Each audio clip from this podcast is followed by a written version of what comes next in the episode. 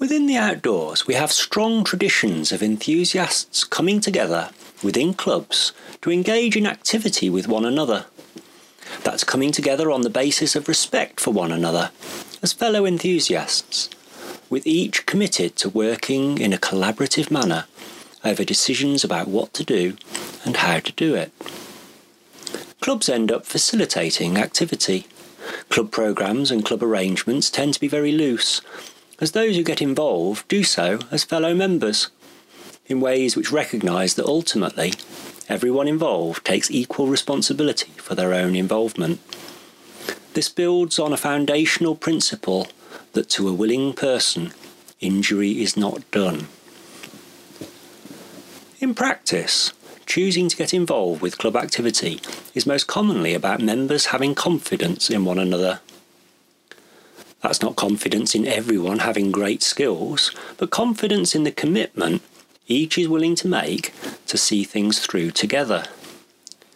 It's confidence in things being seen through in ways which reflect shared expectations, and confidence that each can bring enough to the party to make those expectations reasonable.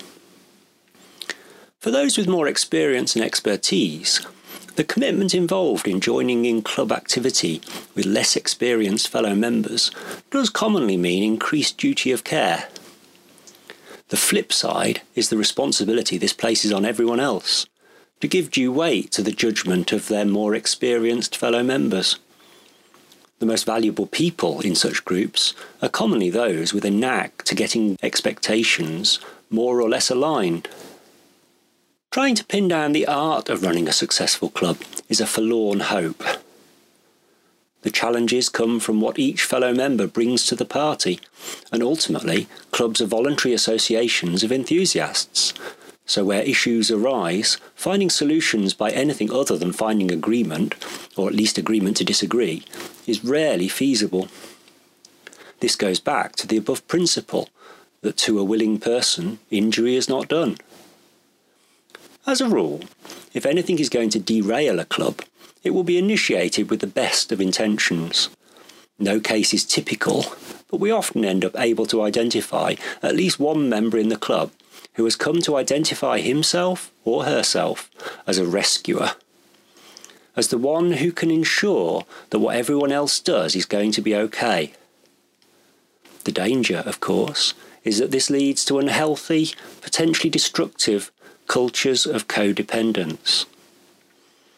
Or does a rescuer most commonly see members of a club as needing rescuing from? That will vary, but it's commonly some aspect of members taking responsibility for personal involvement. This might happen for any number of reasons, but the most common is perhaps an understandable enthusiasm for ensuring club activity is secured against external criticism, and that committee members are not going to be held accountable if anything goes wrong. Sadly, those who dive in as rescuers do tend to end up shaping club cultures in which national governing bodies get cast as persecutors. This happens in all manner of clubs, and the tendency is towards a club culture in which individuals cannot be respected as independent until the rescuer has trained and assessed to ensure compliance with criteria laid down by the persecuting national governing body.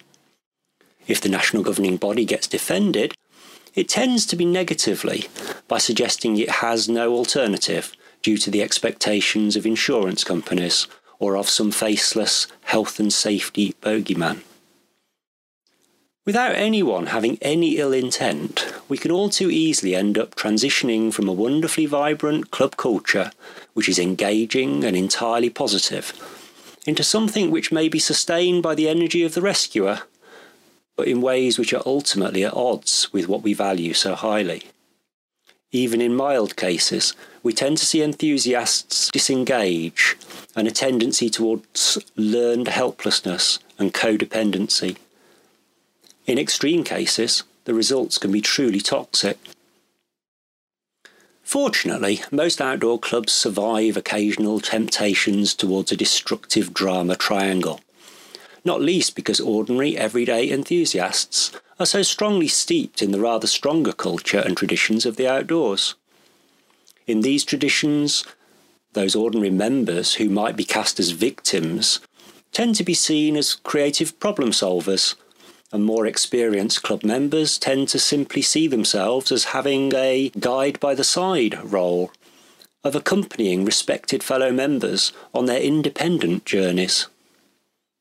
Does that mean we can simply stop being concerned about how our clubs operate to meet their duty of care obligations and the rest? Of course not. Avoiding the temptation to respond in a destructive way just avoids a dead end. And doing nothing is just a recipe for us locking ourselves into our pasts in ways which leave no space for innovation and development. What's needed? Mostly efforts to get more enthusiasts getting more curious about where they would like to make small but positive changes. That's not changes to get everyone to a predetermined endpoint, determined by others, but changes which are going to have an impact because they are freely chosen and arise naturally from the reflections of those who live, day in, day out, with the realities of a particular club's resources and constraints. Roll on an enlightened era in which clubs feel energised by knowing that their national governing bodies back club members as the experts in what is appropriate for their clubs, in which members are treated as grown-ups who can assess their own training needs, in which all concerned feel part of a wider community committed to seeing club cultures evolve from the grassroots upwards.